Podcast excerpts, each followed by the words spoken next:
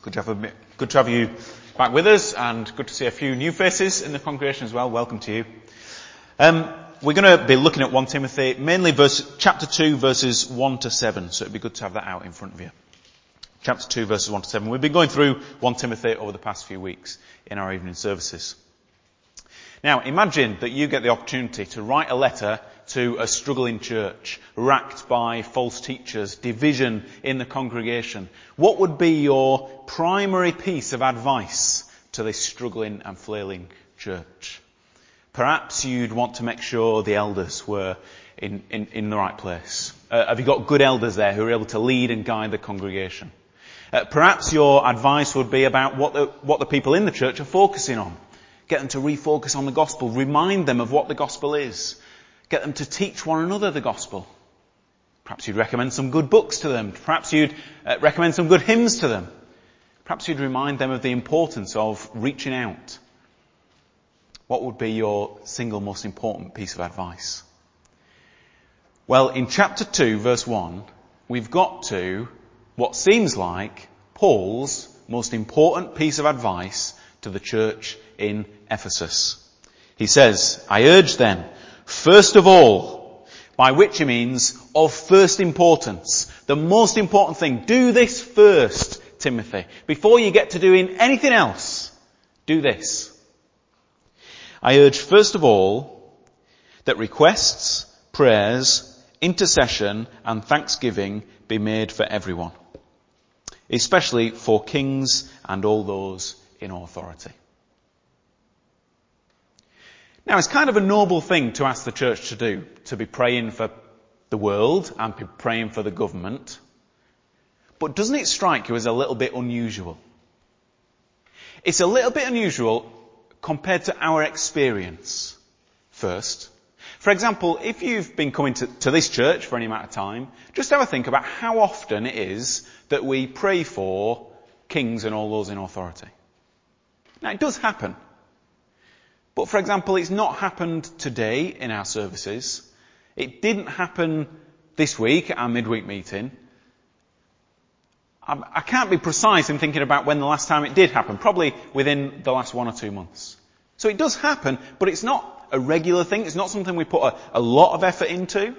It's not something that we make first priority. So it's unusual based on our experience of how churches run.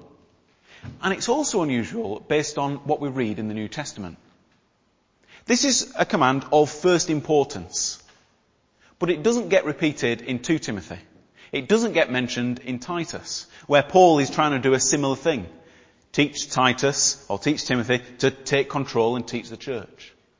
It doesn't really come up all that often in the rest of the New Testament. So what we've got here seems to be a real unexpected, unusual instruction where Paul is saying the first thing I want you to do is to make sure that this church is praying for everybody, especially the leaders and the government. Now I want to take Paul seriously. I want to make sure that we receive this command to be praying for everyone, especially kings and all in authority. But first, I want to try and understand why has he made this first importance? What is he trying to achieve by presenting this command to Timothy and to the church at Ephesus? Now the key to understanding, I think, this um, uh, is, is, is to understand what, what, what's behind Paul's motive here. Why is it that he would want to give this instruction?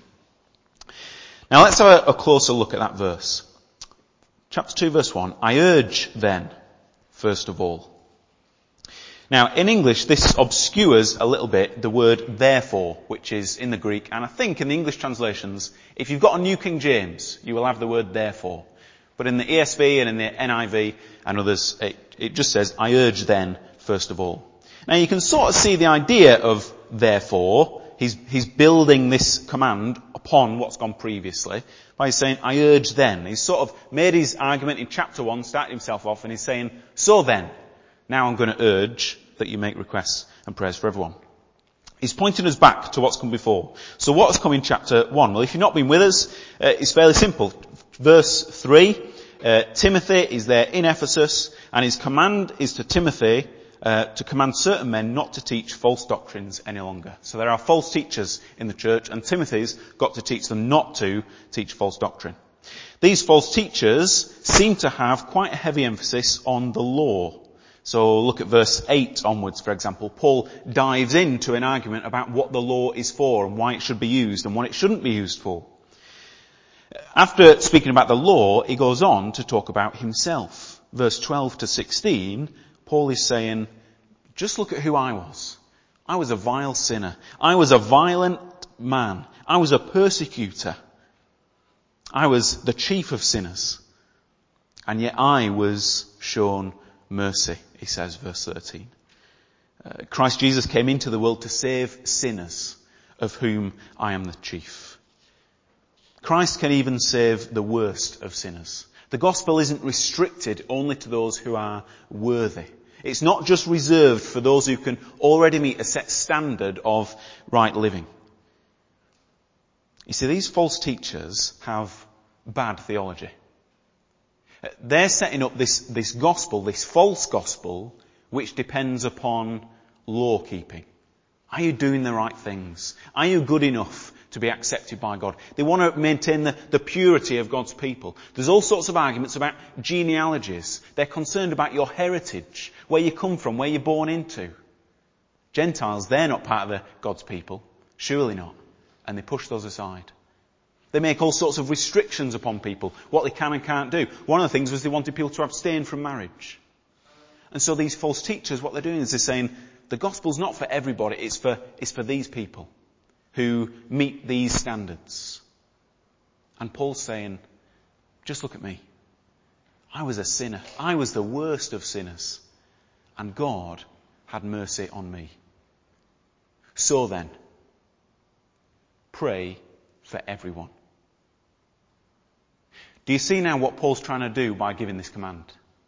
He's trying to lift their eyes from their very small pool of people who are eligible for the gospel and reminding them, no, the gospel is something much, much, much greater. The gospel is God's plan to, to draw a people to himself from every tribe and tongue and nation and language and people group. The gospel is God's plan to bring all people to himself. So, don't just pray for yourselves. Don't just pray for this small group of eligible people who you, think, might be ready to receive the gospel. Pray for all people. Pray for lawbreakers. Pray for sinners. Pray for Gentiles. Pray for the sexually immoral. Pray for the blasphemous. Pray for the persecutors. Pray for the enemies. There is no one who is beyond the offer of salvation. These false teachers had worked themselves into a corner with their bad theology. And Paul says, remind yourselves of the gospel. This is a gospel for everyone. Think as well about what Paul is aiming to do in this letter. A few weeks ago when we started looking at 1 Timothy, we didn't start at chapter 1 verse 1, we started at chapter 3 verse 15. We said that is the heart of the letter, where Paul's trying to get to. It, it lays out Paul's purpose. Chapter 3 15, Paul says, if I'm delayed, you will know how people ought to conduct themselves in God's household, which is the church of the living God, the pillar and foundation of truth. The reason Paul is writing this letter to the church in Ephesus and to Timothy is so that people might know how to conduct themselves in the church. And what is the church? It's the pillar and foundation of truth. When we were looking at that verse, we said the, for the church to be the foundation of truth means it is built upon the truth and it protects the truth. And for the church to be the pillar of truth, that is that the church has a, responsibility, an obligation to present the truth to the world, to hold it up high so that all can see. Now if that's the church's aim, if that's the church's purpose that Paul wants to try and get us to in this letter, then it fits that he's getting the church to pray in line with this purpose. Your job is to, to hold this truth up high so that all men might see. Not so that it's restricted only to those uh, in the know, only to those who, uh, who you restrict it to, but hold it up for everyone. Let all men see the goodness of this gospel, the offer of salvation. So by giving this command, Paul is responding to the bad theology that is within the church. But this command to, to pray for all people, it's not the equivalent of doing lines, as it were. You know, if you, if you do something wrong at school, you, your teacher might get you to stay behind and write on the blackboard 300 times, I will not throw my chewing gum at the teacher's back. You know, something along those lines. It's a, it's a discipline designed to teach you the correct way to think or to act. But this command that Paul gives isn't like the theological equivalent of doing lines. He's not just beating them with a stick to, to try and get them to think the right way.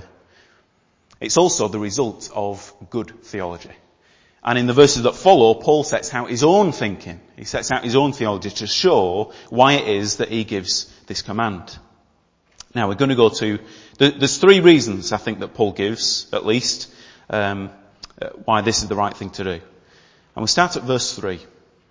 Praying for all people, uh, because this is good and pleases God our Saviour.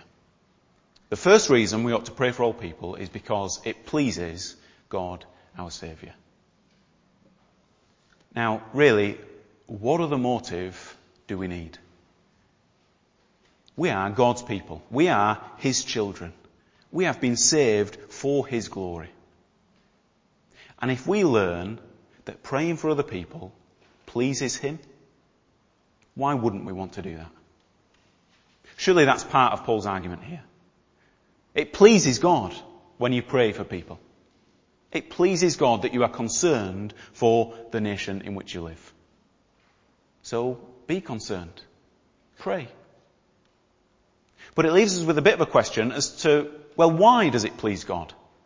Why does it please God that, uh, that we pray for others? And uh, verse 4 says, uh, because God is a God who wants all men to be saved and to come to a knowledge of the truth.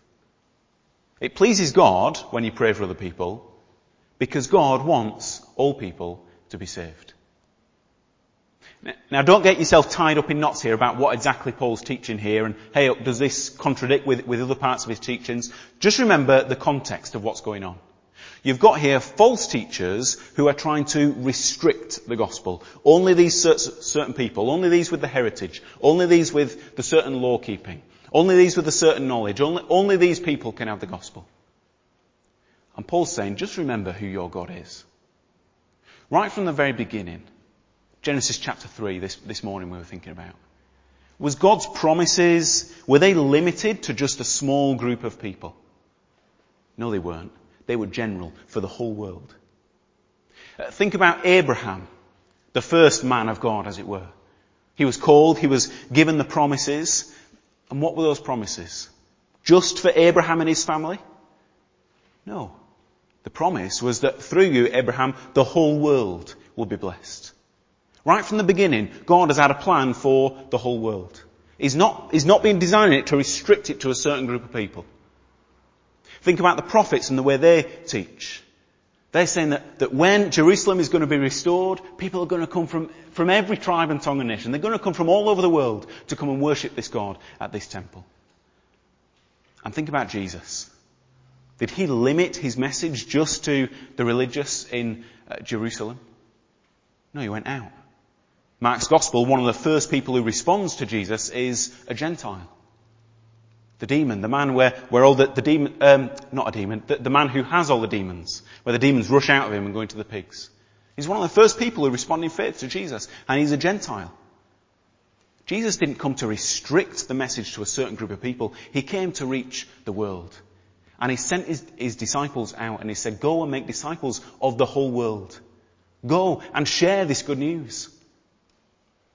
The reason it pleases God when we pray for other people is because right from the very beginning, it's been God's intention that His gospel would be shared across the whole wide world. That there would be, the offer is not restricted from anyone. It's a free offer of the gospel. So Paul isn't talking about universal salvation or anything of the sort here. You know, you see that in chapter 1 verse 20. He's already spoken about those who uh, are outside salvation. He's saying that God's plan of salvation was never intended to be limited. So we pray because it pleases God. Secondly, we pray because it fits with the work that Christ has done.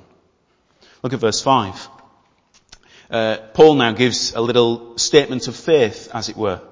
He says, For there is one God and one mediator between God and man, the man Christ Jesus, who gave himself as a ransom for all men.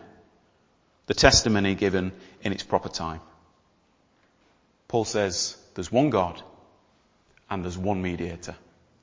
And he alone is the ransom. When you look around the world, you will see many, many different religions, each with their own God. Paul says, there aren't many gods. There is one God to whom everyone will answer. When you look at these different religions and the ways different people think, they will all claim to have different ways by which you reach God. Perhaps through prayer, perhaps through pilgrimage, perhaps through giving, perhaps through uh, uh, self-denial.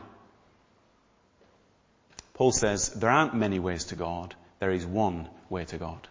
There is one mediator, Jesus Christ. And despite Christ either being a stumbling block or being foolishness to the world, He is the only ransom that we have available to us.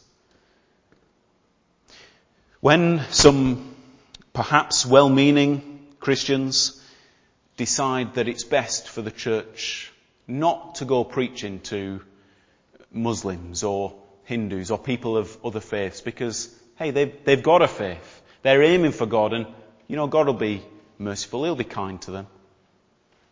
When people restrict the gospel from going to people like that, when people are fearful and, and decide that it's the wrong thing to do to, to speak to people who live uh, lives which are contradictory to the gospel, live lives separated from God, hating God, then in effect they deny the work of Christ. They deny the fact of his ransom. They deny the fact of him being the only mediator and they deny the fact of there only being one God. And when, as Christians, we neglect to pray for those same people, Muslims, Hindus, atheists, homosexuals, liars, thieves, leaders in the government. When we neglect to pray for those people, we say effectively, by our actions, it doesn't matter what God they serve. We say effectively, it doesn't matter that they don't have the ransom paid for them. We say effectively, there must be more than one way to God. And Paul says, no, there is one way and there is one God to whom everyone must give account. So when we pray for people, when we pray for our neighbours, when we pray for our children, when we pray for uh, those in government, when we pray for them to be saved, for them to come to a knowledge of the truth, we pray in, in line with Christ's work. He is the only way that anyone can be saved.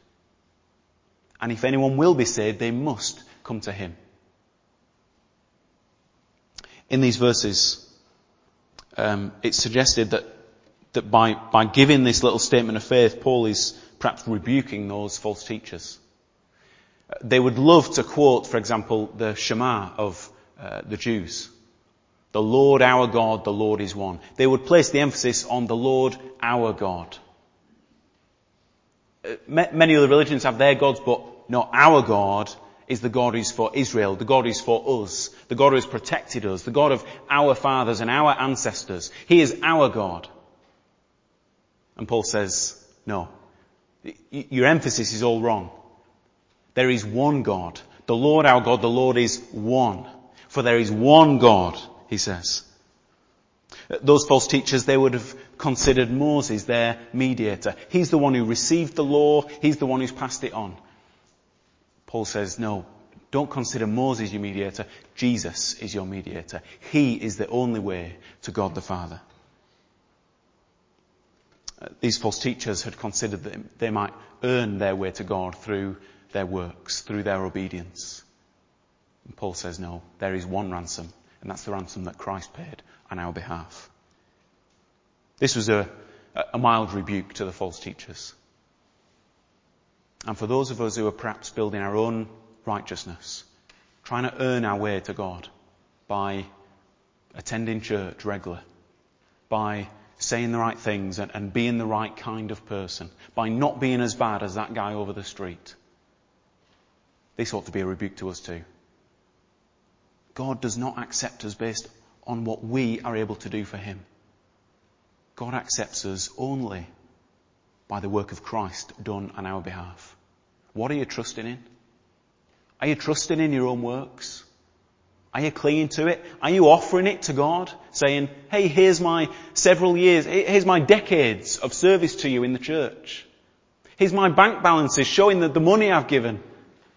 Here's the time I've spent in prayer. Here, God, take it. Let this be a rebuke. That's not what you can offer God. It's worthless. It's not, it's nowhere near the ransom. Christ paid the ransom. Cling to Christ. He's the only way to the Father. And the third reason is because to pray for others fits with Paul's own commission. This is verse 7.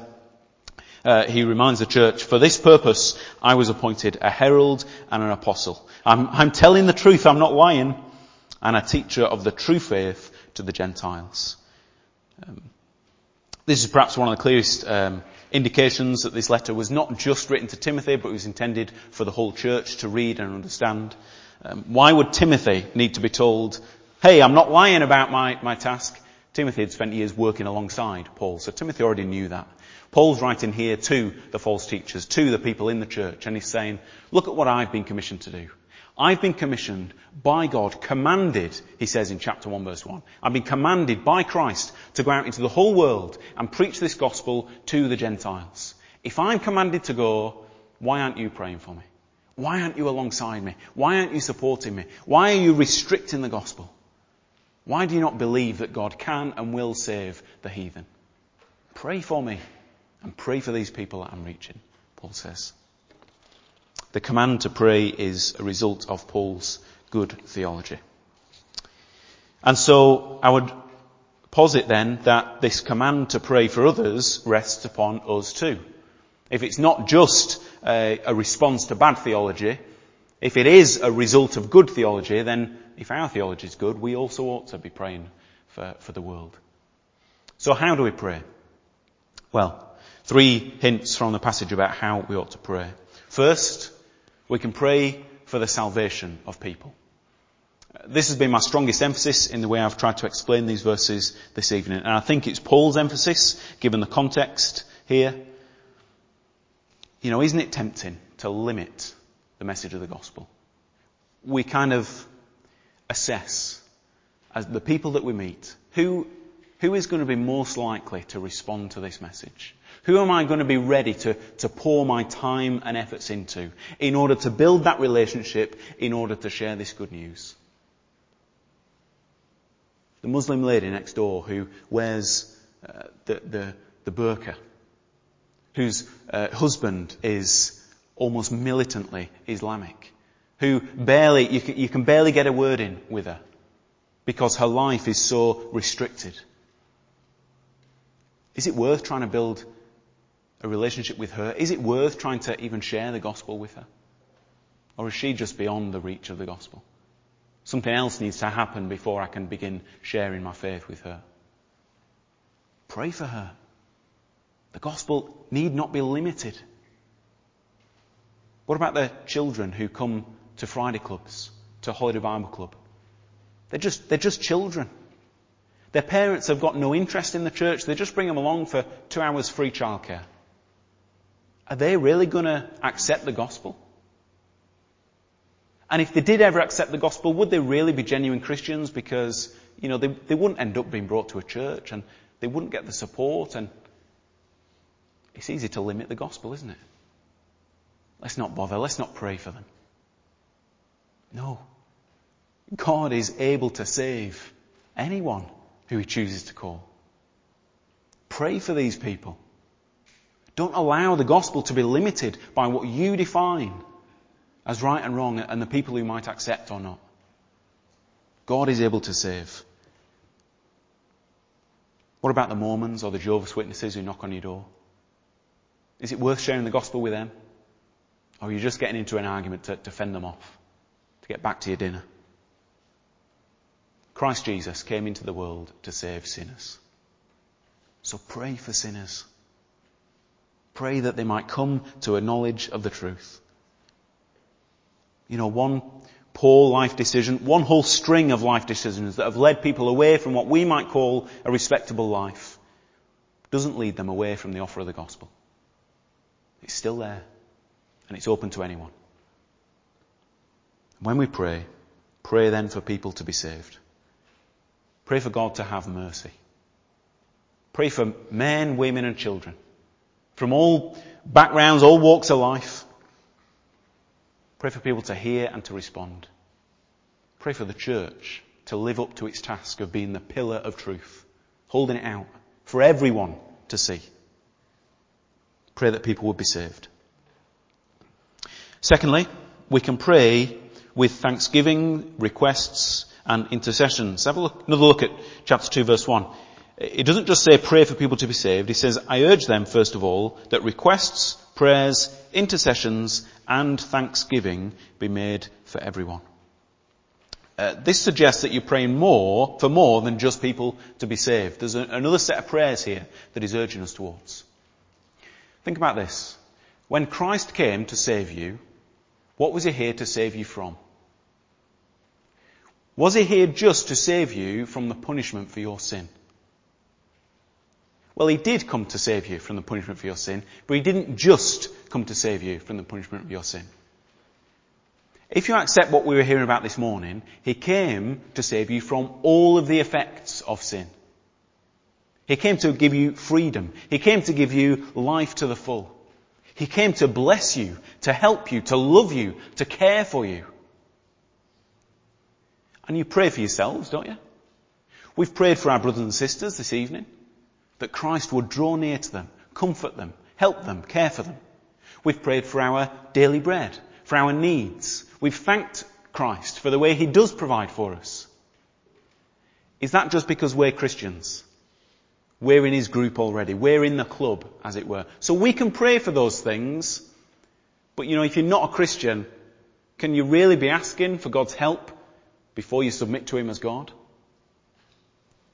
Think about the way Jesus dealt with people during His ministry. When 5,000 men with their families and children alongside them sat down on the grass and looked with hungry, tired eyes toward Jesus. Did he tell his disciples, hey, right, I've got a plan, but I need you to find out which of these people are going to follow me first? Or did he look at the crowd and see them as sheep without a shepherd and have compassion on them and share the food that he had? You know the answer. He loved. Would it be sensible to think that a man who is willing to give his own life in order to redeem people from a sinful race, is he the kind of man who will only answer prayers if you're one of the people on his team? Or is he the kind of man who is ready to respond and help where he can?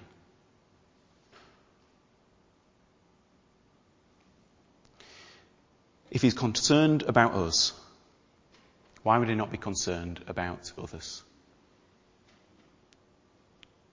Why can't we be praying for those people who will not pray for themselves?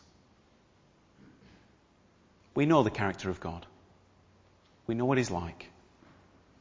Bring your prayers to Him for those who don't know, for those who would never come and ask Him for anything.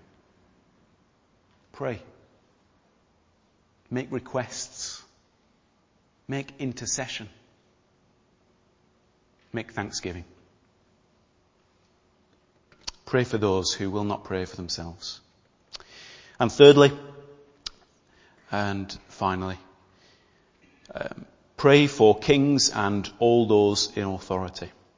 This is verse 2. Pray for kings and all those in authority. I take this to be a subset of everybody.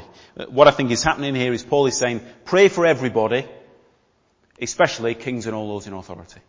I think it's a subset of everybody.